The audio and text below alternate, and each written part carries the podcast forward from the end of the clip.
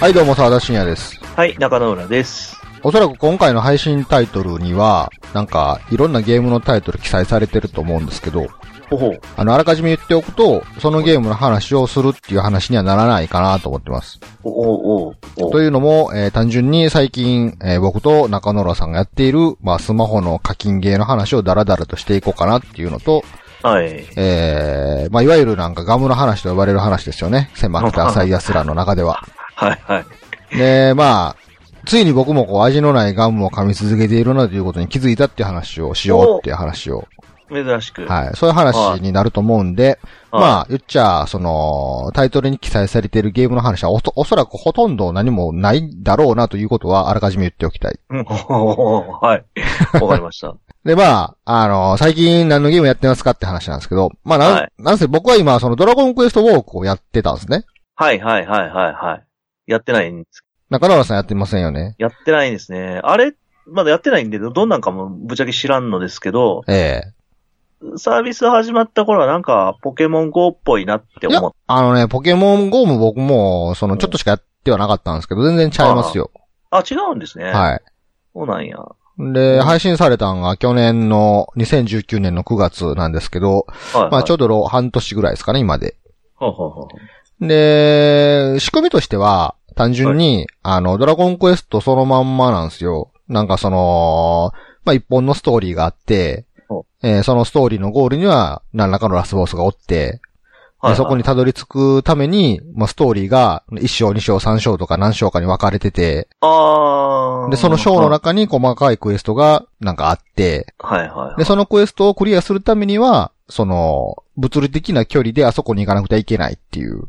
はだからゲームの仕組み自体はドラクエと一緒なんですよね。次の目的地に行けって。で、そこにクエストがあるからそのクエストクリアしろ。で、その道中に、まあ、敵がいて、その敵を倒すと経験値が溜まってレベルが溜まると。い。あー、そうなんや。そうそう。あ、なんか聞きましたね。なんかい、いわゆる1ゲートは全然違ってて、っていう話がなんか聞いたね。クエストの目的地にたどり着くまでにその自分の位置とか、うんあ距離っていうのは関係してくるっていうだけで、うん。まあポケモンみたいにどこに行って何かを集めるとかそういう話ではないんですね。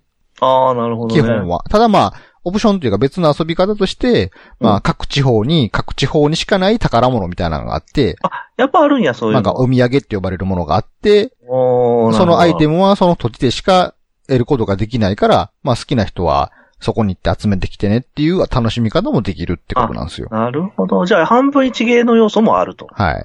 で、まあ、仲間も自分が主人公やったとしたら、まあ、4人までパーティー組めるんですけど、うんうん。まあ、その、仲間の職業っていうのは自由に選べるっていう、転職もであきーるっていう。で、装備する武器が、あの、はい通常のドラクエやったらお金払って買えるんですけど、まあ、はそいこがガチャっていうことですね。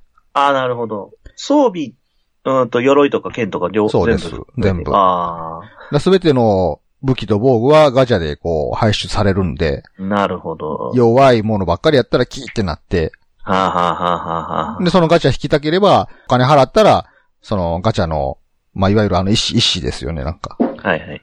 なんで、なんでしたっけねなんて表現されとったやろドラクエウォークでは。ジェムと。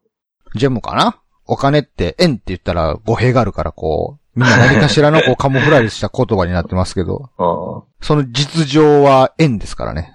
ーいや、まあ、単価違うんでし ょうけど。うんまあ、ジェム、ジェムか。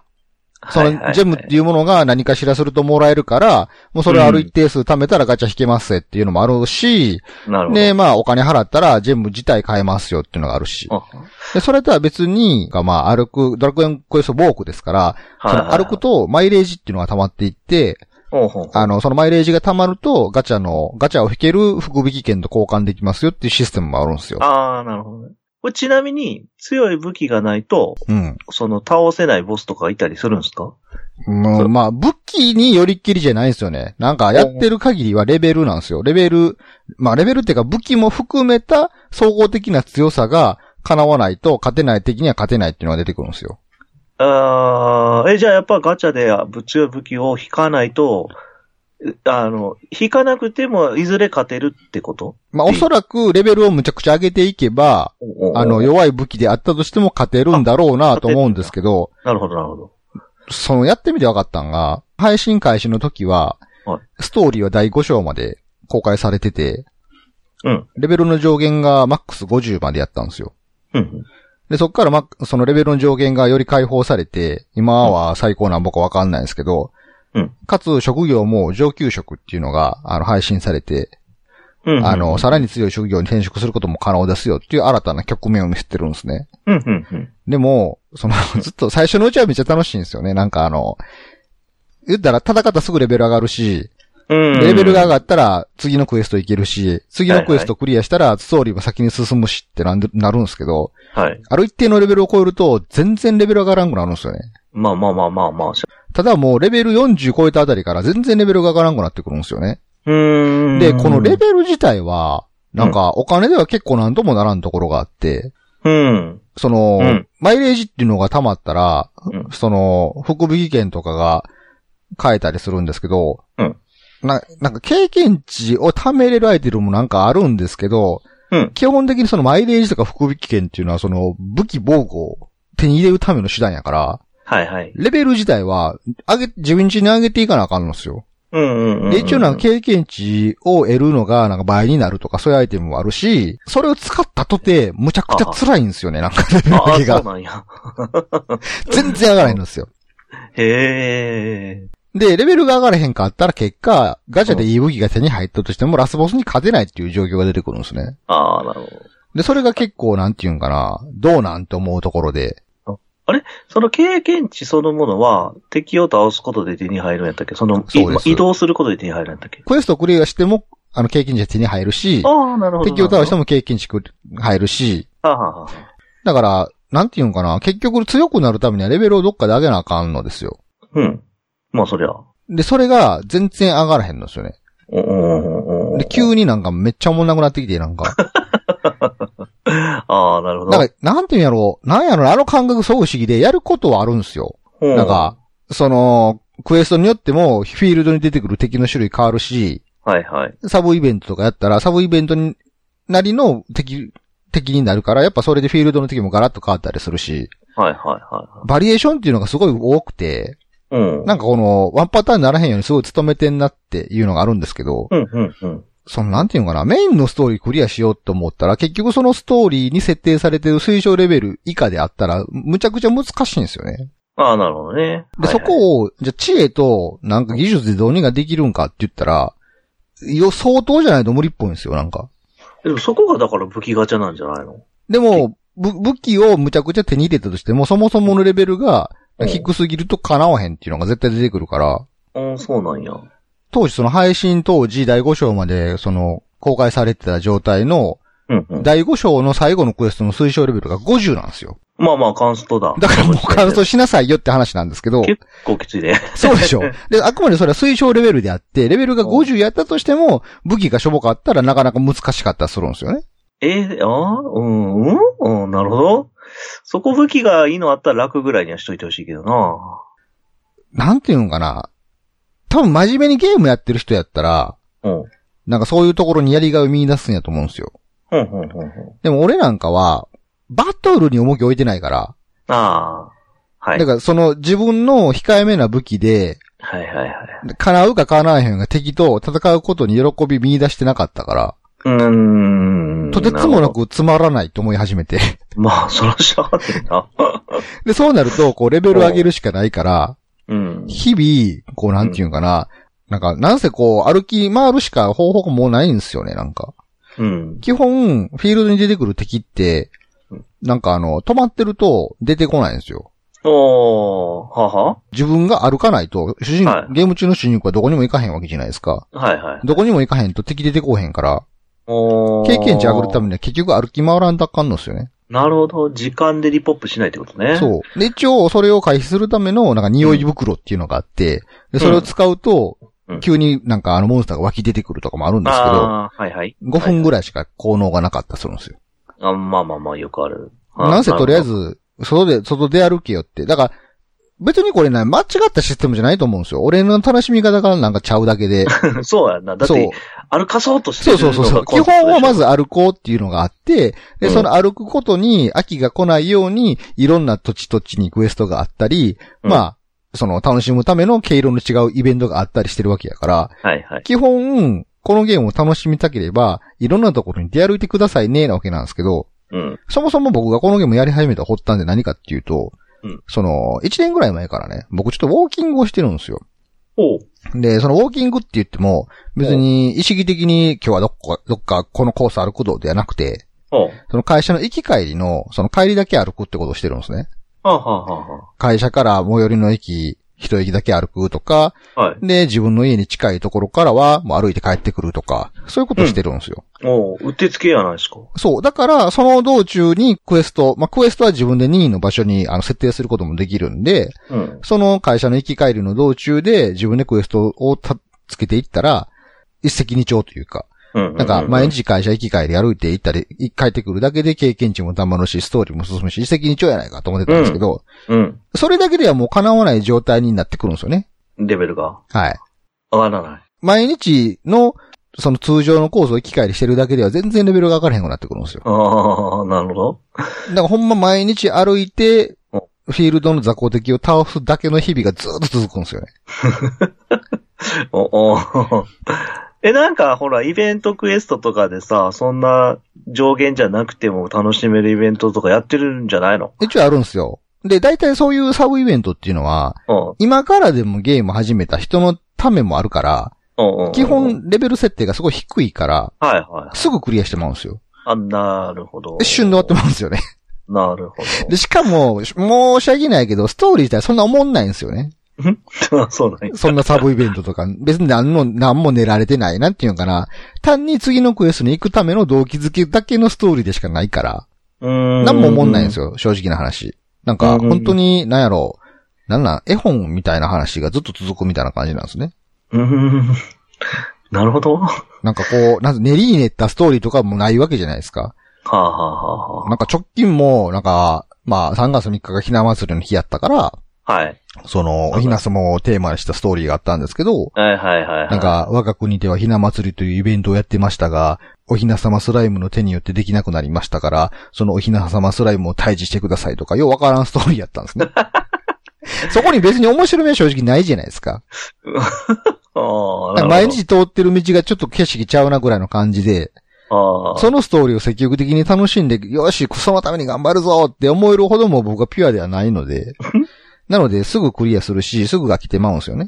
で、なる一ほど応そのサブイベントをクリアすると、まあ、そのサブイベントなりのアイテムとかも手に入るし、うん。そのイベントで手に入れたアイテムを交換することで、なんかそのイベント期間内でしか手に入らない武器とか防具とかも手に入ったりするんですけど、おうおう大体そういう武器ってそんなメインで使えないんですよね。え、そうなんだあの、やっぱりその、いわゆるその、星5とか星4とか、レアリティってあるじゃないですか。ああ、はいはやっぱガチャで出る一番マックスは虹色のレアリティ5なんですけど、い。はいはいはい。だいたいそういうイベントで引き換えになる武器って星4やから、ああ、まあ、一個したね。はいはい究。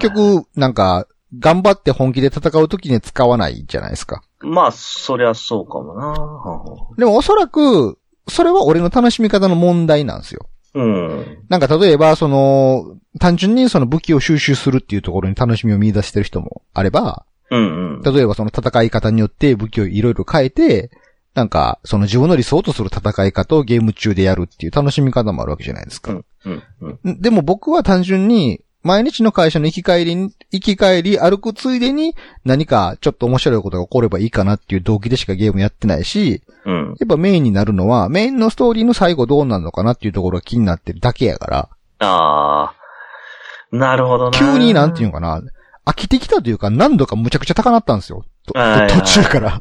いや、結構さ、ずっと結構ゲームの話聞いたら、割とそのストーリーとか追いたい派やんそうで私す。自体が。そうです。そもそもが。スマホでもその、やっぱストーリーが楽しくて次進めるっていうタイプだから、あの、俺は違うじゃん。俺はどっちかっていうとややってる過程そのものを楽しむタイプってやからさ、それこそ日々の、日々のあの、ログインボーナスでちょっとずつ強くなっていくこと自体がちょっと楽しいわと思ってるぐらいやから、多分合うんやろうけどな、それやったら。そううそうそう。で、結局、まあ、要は飽きてきたんですよね。んうんでもやっぱり、うん。ここまで半年もやったゲームって結構初めてやったんで、もうやっぱ半年ややった分のゲーム中の資産がいっぱいあるわけじゃないですか。なあ、はいはいはい。それを失うの嫌やから、やっぱ消されないんですよね。けああ消せないわけですえよ。ちなみに課金は課金1回か2回ぐらいしたかなおー、珍しい。なるほど。あのー、ゴールドパスかなんか。ああ、その、あれか、ブーストがかかるやつうん。か。はいはいはい。ああ、なるほどね。でもなんか、なんやろ、やっぱ自分の中で、そのパッケージ版のゲーム以上に課金するのって意味ないんじゃうんっていう気持ちがやっまあぱまあっあまてあ、まあ。はいはいはいはい。まあパッケージのゲームって大体なんか6000円から9000円ぐらいじゃないですか。はい。うそれ超えるほどの満足感じゃあこのゲームにあんのかって考えると、ややっぱそれ以。上課金する気にはなれないんですよね。はいはいはい。でもそれでもなおゲーム中には、そのゲームで培ってきた資産があるわけじゃないですか。うんうんうん。それはレベルであったり、アイテムであったり、いろんな。うんそれやっぱ消すのもったいないから、そ思のう時間かかってますからね。そうです。やっぱ、今までかけてきたぎた時間をクリアにするって行為になるから、いやー、なかなか。やっぱそれができないんですよね。うん。なのでずっとそこにあり続けるじゃないですか。 でで、もある と、なんか、あるのにやらへんかったらうん、その資産は増えへんわけですよね。まあ、そりゃそうだ。ああるんやったら、やればレベルはどっかで上がるやろうし、うん。マイレージが溜まってガチャ引ける可能性があるわけやから。はいはいはい。で、また、その、あの、毎日のログインボーナスがあるので、はい。それをもらっていると、いつか、いつか、なんかストーリーは先に進むんじゃないかっていう気持ちになるので、はい。もう飽きているにもかかわらず毎日立ち上げてはやってるわけなん ですよ。やし、なんせ、その、絶対毎日歩くっていうのは決まっているので、まあね、仕歩事く以上は立ち上げていた方が得じゃないですか。はいはい はの結 果、もう、な俺は何をしてるんだろうかって。これがこう味のないガムかと思 って。い。あ、もう完全にそうやね。そうでしょ。うわ、これはもうかん、俺今までずっと味ないと思った瞬間ペッて吐いとったけど、はい。ややっぱりこう味が長いと、はい。味がなくなっても噛み続けてしまう と思っなるほて、どあの、ちょっと別の話なんですけど、まあドラゴンクエストオーブがこう飽きかけてきてた際に、はい今度はその、この素晴らしい世界に祝福をっていうアニメのはいはい。そのスマホか。課金ゲームが最近配信されて、なるほど。この素晴らしい世界に祝福を、フはいァンタスティックなんちゃらっていう、正式名称になったかな。あーファンタスティックデイズって書いてあるな。ファンタスティックデイズですか。まあなんせその、このスバって呼ばれてるアニメ、人気アニメなんですけどね。はいはいまはあいわゆるその、異世界転生もい。の世界の。転生もするね。見てないですけどね。あ見てないこですれか漫画もあるんですかね漫画もいや読んでない。あの、まず小説が原作で、うん。アニメになって、コミカライズはされてるけど、個人的にはアニメが一番面白いですね。おー、へー、ふん。そうなん僕や。は、たまたまその、プライムビデオで、アマゾンプライムビデオで見てたら、おーなんか、あの、ただやったんで見たら、はい結構面白かったっていう。えー、なんかアナロー系やけど、コメディなんですよ、基本的には。はははははは。そのギャグが結構自分には好みやったんで、あ、なるほどね。うんまあ、いわゆる主人公男一人の残りのキャラクターはもうほぼ女っていうハーレム状態なんですけど、はいはい。よくあるやつですね。その出てくる女が大体アホなんですよ ね。いい意味でアホなんですよ。うん。うんいえ、や主人公はまともな。主人公もクズでアホなんですよ。クズなのね。ああ、よくあるやつですね。で、そのクズとアホとアホの女同士がアホなことをずっとするっていう眺めてて楽しい系のアニメやったんですけど、一応なんかそのギャグのお笑い的なところのツボが結構ハマったから、なるほど。面白かったんですよ。うん。で、結構そのゲームが配信されるって期待されてたから、うん。楽しみにダウンロードしてみたんですよね。うん。うん。で、仕組みとしてはもう今更じゃないですか。もう全部一緒じゃないですか、最近のスマホの課金ゲーって。 まあ、まあ、ジャンルは何系統かあるにしても。あるにしても、仕組みはもう一緒じゃないですか。なんかメインのストーリーがあって、そのメイン、結局そのメインのストーリーを進めるためにはキャラクターを強くしなくちゃいけなくて、そのキャラクターを強くするためにはレベルと武器が必要でそ、武器引くにはガチャが必要うで、はいはいはい。ね、このスバのゲーム、まあ、このファンって呼ばれてるんですけど、ほうほうこのファンはキャラクターがガチャなんですよ。あまあまあ、よくあるね。で、そのキャラクターの絵柄が違うカードをガチャで引いていくっていう。ああ、はいはいはいはい。げ、限定だったり。そうそうそう。だから同じキャラクターやけども、星はいはい4と星2ではこう強さが違うとか。うんうんうん。で、同じレアリティでやったとしても絵柄が違って、属性っていうのが与えられてて、これは闇属性で、これは風属性ですみたいな感じはいで。はいはい。まあそういう風に感じて、こう収集癖も不思議されるような感じですよね。まあ、はい、よくある。で、まあ、それをやってたんですよね。うんで、このファンの中での僕の楽しみ方のメインは、うんそのこのファンのゲームの中オリジナルのストーリーっていうのがあるんですよね。はあ、はあ、はい。で、そのストーリーをまあ見ていくっていうのがまずメインとしてあって、うん。で、それとは別に、そのアニメのエピソードをゲームに落とし込んだショートストーリーっていうのもあるんですよ。うん、うん、うん、で、それを見るのもまあ楽しいなと。うんで、それとは別に登場するキャラクター、各キャラクターにもいくつかストーリーが設定されてて、うん。うん。まあ、なんせ元がその、アニメやから、うんまあ、キャラゲーですよね、基本的に。まあまあ、そりゃそうでしょ。そのキャャラクターと世界観をどれだけ楽しめるかっていう。ラ。うん。ただそのストーリーも、まあ、何らかの条件を解放しないと見れないっていう感じになってるわけですよ。うん。なんか、パーティーの仲間の絆がレベル50以上になったらこのストーリー解放されますとか。うん、うん、うん、うん。はいはい。だからそんな感じで結局はその自分の見たいものを見たければ、うん、まあゲームを進めるか、頑張って時間をなんか捻出するかお金かけるかどっちかしてねえじゃないですか。うん。で、その仕組み自体は、まあどれも一緒じゃないですか。まあね、そうですね。でも今時のゲームってそこも結構ブラッシュアップされてるから、まあう言んうとゲームとしてもちゃんと作られてるわけなんですよ。はいはい、はい。で、また、そのコノスバっていう冠つけてる以上は、まあ、しょうもないゲームして叩かれるやろか、そこもしっかりしてて、うん、そのストーリーをするにしても、その戦いのバトルも、結構なんていうんかな、まあ、そのロールプレイングゲームのあのバトルを楽しめるような仕組みになってて、うん、なんかその属性の組み合わせとか、なんか武器とかアイテムとか、メンバーの入れ替えとかによって、まあ、敵をどう倒すかっていうところもこう楽しめるようにはできてるわけなんですけど、うん、うん。まあ、ドラクエウォークと同じで、僕そこ興味ない から、自分、自分、うん、うん。僕はそこが興味がないんですね、やっぱり。なるほど。なので、、もう戦闘は全部オートなんですよ、基本的に。はいはいはい。もう一個一個の戦闘を次何しよっかなっていう楽しみ方も僕の引き出しにはもうないんです よね。なので、もう全部オートなんですよ。で、それで、なんかとりあえずレベルをた、レベル上げる、絆のレベル上げる、お金稼ぐ、なんかガチャ引けるような条件だったらガチャ引くっていうのを全員延々繰り返してたら、うん。なんか配信されてまだ1週間2週間も経ってないのに、めっちゃ飽きてきたんですよね。 な、なんかおもんなくなってきたな。おもんなくなってきたな。なんか作業感が強くなってきて。ああ。まあ、 一応あれじゃないのその属性とかがあるんだったら、こう、組み合わせとか、うん戦闘ニュールになるにはこういう編成するとかあるんじゃないのでもそれがまた、あのーよ、よ、よくも悪くもその、おすすめ組み合わせっていうボタンがあった ら、そのクエストに対しての最適解が勝手にピッて出るんですよ。勝手にパーティー組まれるんですよね。ふ普通でもそれは最適解じゃないけどね、大体でも、のそれでも進めていけるわけですよ。あで、一応そのクリアの達成率も3段階あって、あ。はい。なんか一番3でクリアするのが一番おいいわけですよ、なんか。はいはい報酬が多いっていう。はい。で、オートで組んでてもそこそこ行くんですよね。あ、んかなるほど。頑張らななるくてもいいんですよ、だから言ったら。ほど。うーん。でも仮にそこで頑張らなあかん状況が来たら、めっちゃ嫌になるんですよね、僕は。なんか。どっちにしろやな。だから、なんていうのは、あそこがすごい難しいなと思うんが、うんその、しょっぱなから、知恵を使えよって提示されたら、そんなんやったらやらへんってなるじゃないですか。うん。でも、ずっとオートオートで来て、楽勝で進んでるのに、急にどっかのタイミングでめっちゃ先進まへんくなったら、それはそれでなんやねんと思うんですよね。で、やっぱりその目的は、そのストーリーを見たいっていうのが目的なんで、まあな、その、それが見れないってなった時の課題が、自分にとって、楽しいか楽しくないか、楽か難しいかによって、すごいこう、なんつうんですかね、諦めが早いというか、飽き が早くなるなっていうのがあって、で、うんやっぱりその、これは僕の楽しみ方が違う、人と違うってだけの話ですよ。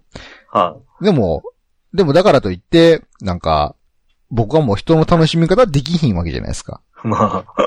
で、結局、そのストーリーを進めようってやってたんですけど、うんやっぱこの手のゲーム、まあ、まあスマホの課金ゲー全般に言えることもしれないですけど、うんやっぱりその、ログインボーナスとデイリーチャレンジに振り回されるじゃないですか。うんまあ、うんちょっとでも効率を上げようと、ね。 そうそうそう。うん。なんか、ログインボーナスもらっときたいし、デイリーチャレンジ全部クリアしたいし、ってはいいうことなりますよを、ね延々とやってると作業感が強くなってきたときに、俺は本当にこのゲームのストーリーの先を見たいと思っているのか、と思 って。本当に毎日こんな労力をかけてつまらんなって思う気持ちになってまで、ああこの先のストーリーは、俺を満足させてくれるもんなんかと思って。はあ。で、それで急激に飽きてきたんですけ ど、うん。やっぱりそこに資産があるので、 だ、結構、結構最初の初期ガチャでいいの来たなとか。はあ。なるほど。あ、リセマラとかはしたので、迫るとか僕しないです。めんどくさいから。ああなるほどねもうそこはナチュラルに任せるんですけどお、結構それでもなお、ええやつ来たなとか。なるほど。で、やっぱりそのキャラクターの絆とかレベルが上がっていくと、なんかボイスとかが、あの、こう、解放されていくんですよね。なんうか、ん声聞けますみたいな感じで。うん。うんで正直その声聞いてからなんやねんっていう気持ちはあるんですけどうん、 やっぱロックがかかってるところを開きたいっていう気持ちになるんですよね、やっぱり。おおーそれはあ、意外とそういうとこあったのね。それは作品が好きやからな、わけじゃないですか。はいはいはい。これが全く何も知らへんオリジナルのスマホ課金ゲーやったらおそらくそこまでやってないんですよ。ああ、なるほど。でもやっぱり前提として、そのこのスバが好きだからっていうのがあるから、はいはいはいはい。結果味のないガムと分かっていても噛んでしまうわけですよね。まあ、なるほど。いや、それ聞いて、俺、俺は、あのーあ味がなくなったわけじゃなかったんだって今分かった。そうなんですよ。だからね、今回は実はその、そういうドラクエウォークとかスマホの課金ゲームの話を皮切りに、俺一つ気づいたんですよ。ゲームってなんだろうっていうことに気づいたんですね。おうおうおうおうおう僕はずっと、そのなんか、中野浦さん見てて、味のないガムを噛んでる人は、ダセーやって思ってたんですよ。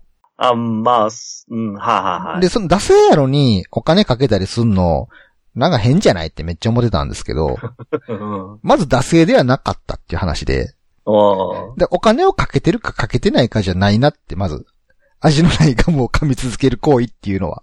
うわーまあ、あまあそうね。お金、単純なお金だけではないよね。そう、単純にお金をかけるかけないかっていう話ではないんですよね。うん。まあだから時間、かけた時間、労力まあでもそれって、えー、金とも被験、置き換えられなくはないけどね。まあ言ったらそ、の、自分がそのゲームにかけたものがお金なのか時間なのかって話だと思うんですよ。うんうんうん。やっぱそのかけた分、なんかそれと10日ぐらいの満足度が欲しいからっていうのが前提にあった上で、それを自分の意識でゼロにしてしまうっていうのはやっぱり心苦しいというか、なんか、はい。もったいない感じがすごいある、するから、はそういう意味で、なんか人は味のないガムを噛み続けるんやなって思ったのと、うん。でさっき中野浦さんがちらっと言いましたけど、もしかして中野浦さんは、味のないガムを噛んでるのでなく、あー中野浦さんの噛んでるガムは味がし続けてるんじゃないかと思ったんですよ。いや、そうだね。俺もさっき聞いてて、やっぱそこは、あ、俺全然味出てるって思った。そうずっと今まで俺は、俺の目線から見ると、そんな味のないガムを噛み続けて何が楽しいのと思ってたんですけど、うん自分が味のないガムを噛んだ時に、中野浦さんもこんな気持ちやったんかなって思ったんですけど、いや、ち、おーあいつは違うぞと思ったんですよ。 おー違いますね。なぜならあいつは楽しんでるっぽいなと思ったんですよね。おー今やってるゲーム自体は。そうです。そういう意味では、俺から見たら味のないガムを噛んでるように見えるけど、本人は味してんちゃうかなと思ったん出ですよて。たね。そうじわっと。 あの、少なくとも先々で味になる何かは出てたね。 そう。で、その時にそれなんでやろうなと思ったんですよね。あなんでやろうって思った時にお、なんかすごい、ゲームって一体なんだろうと思い始め て。あ。あ、でも、さっき言った何を楽しみにしてるかが結構大きいかもね。そう俺は家庭そのものが楽しかったですよ。収集癖があるから、ちょっとずつちょっとずつ集まっていく家庭そのものが割と好きなんで。そう。で、それがすごい重要で、僕は一つの答えにたどり着いたんですよ。はい。よくあの、ゲームの定義って何やって話は、昨今のインターネットで結構話題になったりしますけど、もう。なんか、ゲームの定義なんか決めきれないじゃないですか。もうな、うんあくまでそこで言う定義っていうのは、その個人が思う主観の定義やから、うん。それが全般的にはまるものではないっていうのはもう前提として言っときたいんですけど、うん、うん。僕はゲームの定義に気づいたんですよ。ほ、これはね、ちょっとね、もうちゃんとメモしましたからね。ほ、なんでしょゲームというのは、う。うん。ゲーム側が設定するルールと目的うん。に準じた、うん。プレイヤー自身が設定する課題ほう。を乗り越える過程を頭と体を使って楽しめるものがゲームやってことなんですよ。お、おー言ってる、言ってることわかりまい。すうん、うん、うん、うん、うん、うん。ゲームってやっぱりルールがあって、最終目的があるじゃないですか。はい、はい、はい、はい。それはもうどんなゲームにしてもそうじゃないですか。目的のないものはゲームにならないじゃないですか、そもそも。うん。まあ、目的がないこと自体が目的のゲームもありますけど。たまにな。はたまにあるな。い。で、その目的をクリアすることがゲームをプレイすることかなと思われがちなんですけど、はい。実は、プレイヤー自身がそのゲームを使って、自分の中で勝手に課題を設定しているんではないかと思うんですよ。あー、あー、なるほどね。うん、うん、うんうん。で、その自分の設定した課題をうん。頭と体を使ってうん。楽しめるものがゲームなんですよね。あで、例えばその、ー。うん。 RPG なんかにしても、はい。ストーリーが設定されてる以上は、うんラスボスを倒したら一応ゲームとしては終わりっていうのが、ゲーム側に提示された最終目的じゃないですか。はいはい。でも、クリアしてもずっとそのゲームやり続ける人おるでしょ、ああ、まあまあ、いますよね。はいなん、かリアルタイムアタックとか、縛りプレイとか、はいはいはいはいなんやったらゲーム中の中でのアイテム収集とかね。ああります、ありますよね。うんそれはゲームとしてのルールとしてはありますけど、それを課題として設定してるのはプレイヤー自身じゃないですか。ああ、そうですね、そうですね。そうんんだから、プレイヤー自身がその課題を設定し続けて、それをプレイヤー自身が楽しんでる限りは、そのゲームをずっとプレイすることができるんですよね。まあまあ、そうですね。まさにそうですね。そうでしょ。なだから、だから中野さんはそうなんですよ。実は、は中野さん、が設定した課題を中野さん自身が楽しんでいるので、ああ、なるほど。そのゲーム。ムは味がし続けるわけじゃないですか。はい、はい、はい。はいだからなんかすごい受け身的にゲーム側がずっと味を提供してくれるものやって思ってたんですけど、ああ。実はそうではないっていう。まあ、ソシャゲに関して言うと、まあ、提供はし続けるよね。多分サービスある限りね。そう、あくまでそれはでも、味のきっかけなんですよね。はい、はい、はい。確かでにそれを味わうかどうかっていうのは実はプレイヤー側に委ねられてるんですよ。あ、でもね、あの、俺それ聞いてて、ちょ、ちょっと違うかもしれんけど、あ俺ってそういうとこあるなと思ったのが、あの、俺、レベルマックスにしないんですよ。うんうんどんなゲームでも。例えば、あの、お KOF オールスターズもそうなんだけど、あれレベル90がマックスなのね、キャラクターのレベルって。でも、す割と上げようと思ったらそ、その気になってすぐ上がるんですよね、あれ90って。でもね、だいたい俺85とか88ぐらいで止めるんですよね。うん。で、他のやつ育てようってなるんですよ。うん。一個完璧までやらずに、うん。あの、他にまだいるんやったらそっちや、そっちにこの資源を回そうっていううタイプなのね。うんで、例えば、あのー無双オロチってあの戦国、ん三国無双系の中の、まが、ごっちゃにタイプであの、キャラクターが40人、50人とか出てくるうん。光栄のあのゲームあるんですけど、うん。あれも、えっと、ある程度までキャラ育ったら別のキャラ育てようっつって、こう、なんだろう、一人を究極まで育てずに、うん。あの、どんどんどんどん周りを育てて、長く楽しもうかなと思って途中で開けるんですよね。うん。大体。 だからね、その、行き切らないようにって自分でこう、設定しつつ、楽しんでるのは結構あるかもしれない。まあそれも言ったら一つの自分で課した課題じゃないですか。うん、そうなんやろうね。で、その課題を自分でどう楽しむかっていうとこじゃないですか。はい、はい、はい。その自分で課題を設定したその課題がおもんなと思った瞬間にもう終わるんですよ、ゲームは。あーあるね。あとそうね、あと、それ聞いてて思うのは、その課題に、で向こう、ゲーム側がなんか設定した課題に対して、自分が設定するのにじ自由度とか、あとそのルートが何本かあるって見えると、結構いろいろ楽しめるけど、なんかこれしかないやんみたいなのがたまにあるのね、その、うん。うん。なんだろうな、特にね、あの、ソシャゲにも多いんやけど、俺がよくマッチポンプって呼んでるやつで、うん。なんかすっげえ強いキャラがガチャで出ますと。うん。これ引いたらもうなんかウハウハやんと、これ聞いたらめっちゃ楽になるやん、このゲームとか思って、うん。引くと、次のイベントとかで、そいつ持ってないとダメよぐらいのレベルの設定のイベントとかやられると、うん。すんげえ萎えるんすわ。なんていうか。そんなん持ってないやつどうすんねんみたいな。たとえ自分が持っててもね。うん。なんかね、それはね、すげえ嫌なのよね。もうこれ前提やんみたいなやつ。だからそれはね、また一つね、俺の中での俺心理を見つけたんですけど、 ままあ、ゲームは、ゲームはゲームである以上、プレイヤーに課題を提供するんですよ。で、その課題を提供した中で、プレイヤーが自分なりの課題を設定して、それを楽しめるかどうかって話なんですけど、はいあくまでゲーム側はね、きっかけを与えてるだけなんですね。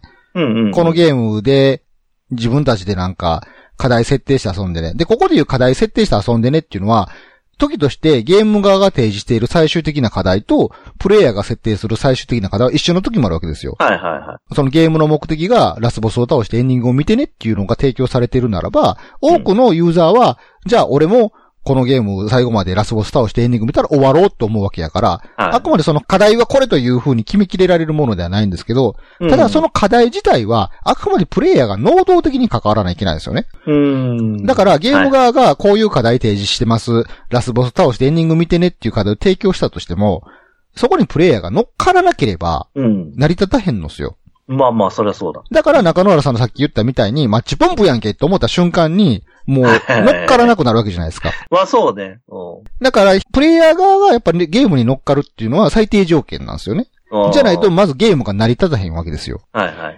だから、上手いゲームはそこのバランスをめちゃめちゃ考えるわけじゃないですか。そうやんな。多分そうやね。で、で、多分ルートいくつかこう、あっったり、もしくはそのルートを探せるようなゲームデザインをするんだろうまあね。逆に言ったらルートがなかったとしても、例えばキャラゲーなんかで一本道であったとしても、熱烈的にそのキャラクターが好きであるならば、そのキャラクターを見続けるだけで満足っていうやつもおるわけじゃないですか。ああ、なるほどね。そういう意味では、プレイヤーが待ってたら、ゲームが勝手に与えてくれるものではないんですよ。はいはいはい。やっぱそこで、興味を引いて自分で動くっていうことがない限りゲームは始まらへんわけですから、うんやっぱそこがゲームであるゆえんでもあると思うんですよね。あれ、それってさ、いわゆるその、まあその能動的にあ動かないっていうのを、なんだろうな。ちょっと例えばあるけど、例えばマグロプレイとするじゃんうん。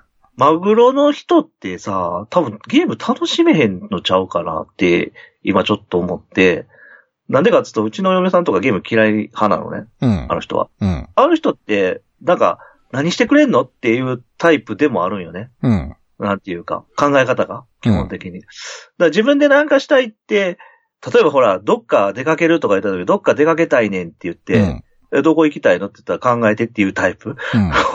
ちょ、だから行きたいんやったら自分で提示せえやって思うようなタイプの人って、もしかしたらゲームは、ダメなのかもね。そもそもとして自動的な人はゲーム向いてへんと思いますよ。あ、やっぱそういうことおなんだ俺ねの、俺の定義ではね。なぜなら俺の定義は、自分で設定した課題を楽しめることが前提やから。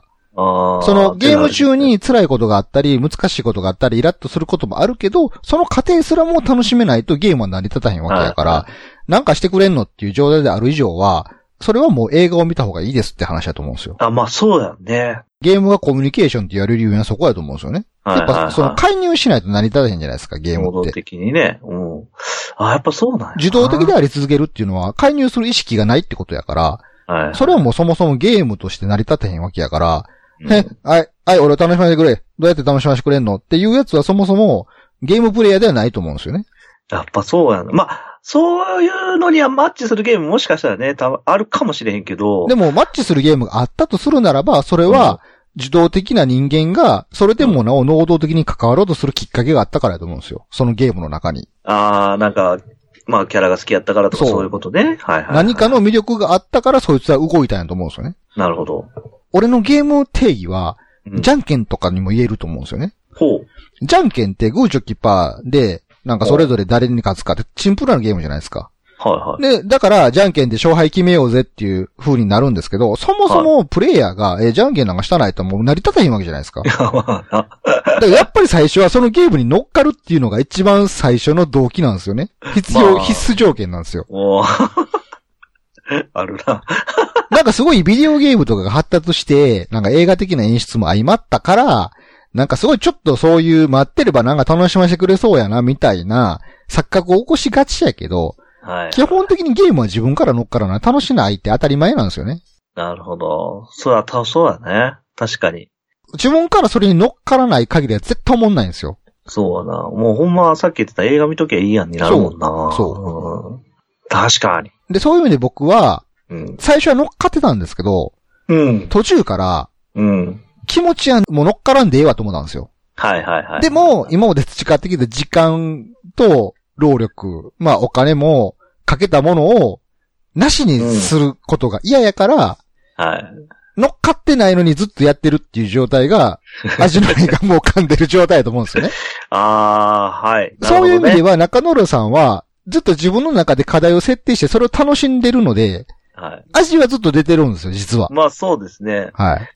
ちなみに、俺の場合でいくと、えっと、ゲームをやめようと思ってもうん。消さないんですよ、ゲーえムえそのものは。ええあの、やらなくなるだけなんですよ。単純に離れちゃうんですよ。で、ええ心の中ではいつか戻れると思いつつ、ただやらなくなるだけなんですね。ええそう、卒業した時っていうか。えだえからその瞬間が味がなくなってるんやろうけど、俺別に消してはなくて、で、そのうちやっぱそういうのってサービス中止になって、もう二度と起動しなくなるじゃんうん。それで終わるって感じで、自らが、えうっん。と、データを消すってやんないんですよね。うん。だかたとえ触る気なくても。らそれええ風に言うなら、別にそのゲーム味がなくなったわけではなくて、うん、なんか味薄くなったけど、なん かもしかしたらもう一回違う噛み方したら味出るかもしれんから置いとこうと思ってまあな、一回口から出して、 なんかどっか置いてる状態ですよ。もう二度と噛まない方が8割なのに、そう。一応あの、なんか昔いませんでしたなんかガム、ガム噛んで、続きは後でかもっつって出すやつおれへんかった子供の頃。おっいたやけいどやね。いやいや、ちょっと、い や、おったかまあガムで例えると気持ち悪いけど、なんかスナック菓子を途中まで食べて、残りは取っとこうっつって置いてるような状態ですね。ああ、そうね。もう塩塩になって、カピカピになって、二度と食えんくなるのを分かっていつつ置いとくっていうね。まあ、そうだね。中野さんにとっては味がなくなったわけではないと思うんですよ。まあ、うん。まあでもそれが味がない状態なのかもしれない。味もさ、結局さ、なくなったからっつってさ、本当に二度と出てこないわけでもまなあい。まあそうね。だから味がなくなったと思いきや、時が経ち、日が経ち、自分の価値観が変わった時に、あれこんな味しとったんや。うなん、か、俺の知らん味に気づけたっていうのは、それは当然あると思うんでか。もしれんだから、アップデートで変わるかもしれん。そうですあれって思ったら消さへんのよ。だからなんで消そうとすんのかなって逆に思う。それは単純に飽きてるからですね。だから、消すっていうのは、ある種、もうこのゲームに乗っかりませんっていう分かりやすい行為なわけじゃないですか。まあ、あの、決意表明みたいな、そうそね。うそう。ゲームに乗っからないっていう時点でゲームが慣れたたへんわけやから、乗っかってないゲームを置いとく意味がないから、そこは潔く消せるわけですよ。うんうん消せないっていう状態である以上は、まだゲームには乗っかり続けてるんやと思うんですよね。ああ、僕そういう僕的こにとは。か。先々って思ってる時点で完そうそう全そう降りてないってことね。あの、クリアしたゲームを売らずに取っておくとか、ああ、もう完全そうやな、俺な。過去のファミコンのカセット、ファミコンもないのに持ってるとかね。それ あるある。もう、この間段ボール開けたら、めっちゃ出てきそういう人は、未だゲーム、そのゲームに乗っかり続けてるんだと 思うんですよ。た。あるわ。あるわ。めっちゃあるわ。僕はそこが結構そう、なんていうんかな、はっきりしとうから、はい、もう乗っかりませんってなったらゲーム打ったりするから、まあ、その、ただ例えば物理的な制限、その場所を取るだとか、例えばそのスマホのゲームだって、その、容量を食うとか、うそれ開けないと新しいゲーム入らへんとか、うん、そういう時はね、消すんですよ。その、例えば昔のやつとかも。うん、こんなんもう絶対やらへんやみたいなやつは消すんだけど、うん最近ね、そんな上限に出くわすことあんまないからうね、ん。だか置いといても損はねえよなって思っちゃうのよね。らそういう人はゲームにずっと乗っかり続けれる人なんですよね。うんだから、だから、その、味のないガム状態で何かっていうと、心は、もう乗っかってないのに関わらず、うん、体が乗っかってるような状態です よね。もう好きでもない人に抱かれているとか、好きでもない女を抱いてるような状態ですよ。それは、 それは、うん、違いますね。 そういう意味ではね。それはもうゲームじゃないじゃないですか。まあ確かに。作業じゃないですか、ただの。うん、むしろ苦行に近いぐらいのね。そうですよ。なんでそんなことしてんのってなるわけじゃないですか。だから、気づいたのは味のないガムを噛んでいたのは俺の方かって思ったんですよ。うん俺は噛んでなかった。そう、実は中野さんは、中野さんのガムは味がずっとあったっていうことに気づいたんですよ。そういうことだよね。そうじわっとね、そうなんですよこの方で出てたっていうね。いや、その表現も、あ実は厳密には違うと思ってて、あじわっとしてるんじゃなくて、めちゃくちゃ味してるんやと思うんですよ。だから俺から見ると、その味も薄なってんちゃうんと思ってるけど、その人がゲームに能動的に乗っかっていって関わっていって楽しんでる以上、むちゃくちゃ味してるんやと思うんですよ。そうか。全然味出てますけど、みたいな感じなんですよね。まあ、うん、そういう意味では、例えばその今で言うと、にゃんこ大戦争なんかは、ログオンすらままらなくなってんのよ。ごくごくたまに、あ、そういや、今なんかイベントやってるからってペッてやって、ああ、今これやってんねやとかで、で、あ、コラボやってんねや、あちょっと弾いてみようとかはやってんねんけど、まあそれは味が薄い状態かもしれないですね。もうね、かなり薄いかな。まあ、言う、でも、も、ガムは捨ててないんですよね。紙に包んで捨ててないねくずかごに入ってない状態ですよ。だって新しいの始まるかもしれへんやん。そうそうそう。また新しい味出るかもってなるわけじゃないですか。だから全然中野原さんはもうゲームを楽しんでる人やなと思ったんですよ ね。そう俺の方がゲームを楽しめてないじゃないかと思ったんですよ。 そもそも物理的にね、スマホゲーって大体平行で3本以上は無理じゃないですうか。ん。ちゃんとやろうと思ったら。うん。その、デイリーとかちゃんとこなそうと思ったら、3本以上無理っしょ。まあ、ただの作業になるわね。作業でも無理じゃないで、で、デイリーとか、まあゲームにもやると思うけど、デイリーとかの一通りこなそうと思ったら、言うても小1時間とかかからへんなんまか、あね。したらさ、3本やったら3時間やまあ3ね時間ってさ、成人の会社員が3時間自由に使える時間が毎日歩かれたらかなりしんどいと思うんだよね。寝る前の30分とかじゃ済まへんからね。まあ、それを楽しめてたら何も問題ないと思うんですけどね。まあね。そうそうそう。楽しわ、くて嬉しい、ログインボーナスでやった、デイリージャーニングクリアしてやった、この溜まった何かで何かしようとか楽しめてたらいいですけど、うんもう本当にそこに意義を感じられなくなっているならば、 もう早急にやめた方がいいと思う。それはゲームに乗っかってない状態やからもう。そういう意味では俺はずっと乗ってるわ。そう。だから中郎さんめっちゃ乗ってるんですよ。だからその、難しいのが、その、自分で課題を設定してると錯覚してる人は味のないガンムに状態になりやすいなと思いましたね。ほう、ほう、ほう。要はそのドラゴンクエストウォークなんかは、はいはい最近その6章が解放されたわけやから、は俺の最初のゲームの楽しみ方の課題としては、ストーリーの先を見続けることをやったわけじゃないですか。い。うん、うん、うん、うん。なので、ストーリーの先を見続けるという行為が自分の課題として、自分自身で設定した課題である以上は、うん6章が解放されたら、うん。み、見ることが言ったら課題じゃないですか。は課題課題に設定になりえ。得る話じゃないですか。うん。で、ももう気持ちはね、うん。乗っかってないですよ、そのゲームに。おーはでも、ゲーム側が、はい、6章解放しましたよ、新しい課題ですよっていうのを提示された時に、あ。うん。俺の気持ちとしては、ぶっちゃけ6章なんか別に見んでもええわと思ってんにもかかわらず、はゲーム側が6章を提示してきたから、あ、6章を見る、見なあかんわっていう課題を自分で設定したと錯覚してる状態が、あの、味あ。のないガムを噛んでる状態。本あー当 はそあれ、うなるほど。それお前の心の中でも見んでいいと思ってるやんっ て。出せやんだ、それこそ出せやんっていう。あなぜならその6章を見ようと思ったら、さらに今以上にレベル上げなあかんわけやから。あ。ああ。それ本当にお前やりたいのっていう。もう、それもあれやね、単純に、あのーなんか、ゲームのそのデザインの仕方をちょっとミスってるよね、多分ね。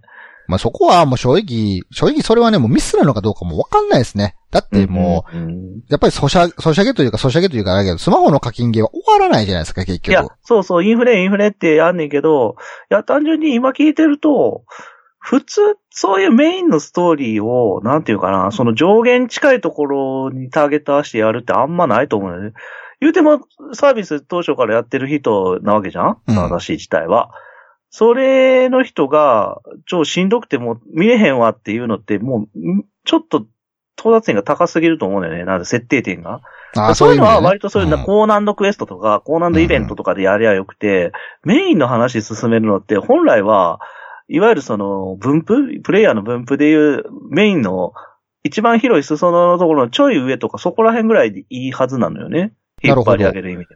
そういう意味では、そのストーリーを開示していく、その、フェーズの立て方は間違ってるかもしれへんな。うん。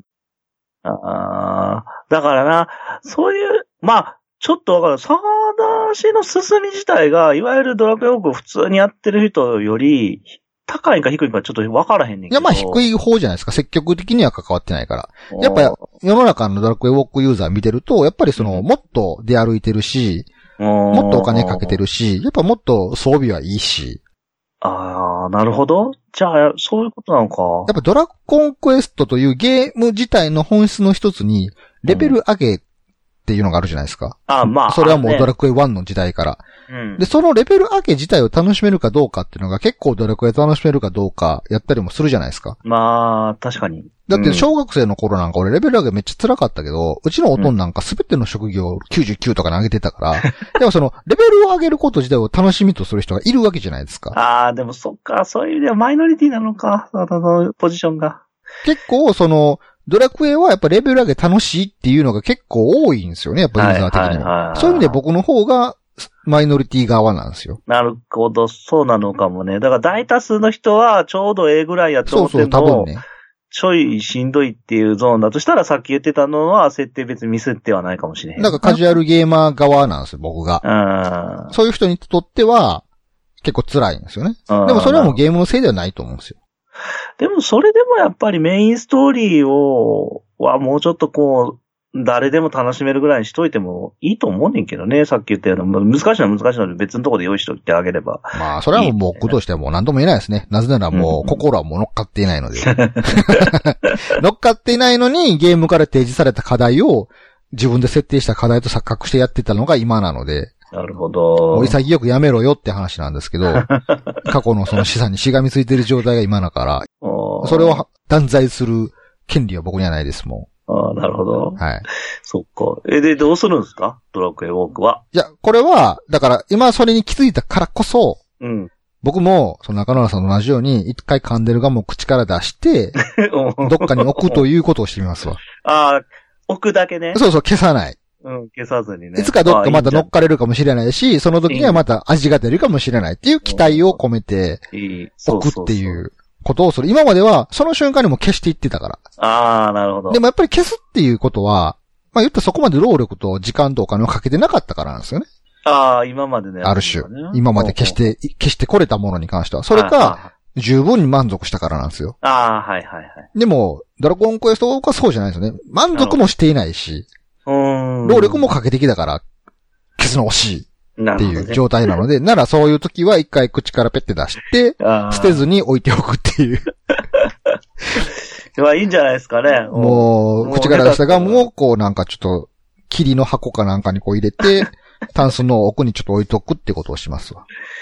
またね、もしかしたらこう、カムバックボーナスとかあるかもしれんからね。そうなんですよゲーム的にねもっとレベルが、俺でもレベルが上がりやすくなってるかもしれないとかね。うんなんかあるかもしれんから。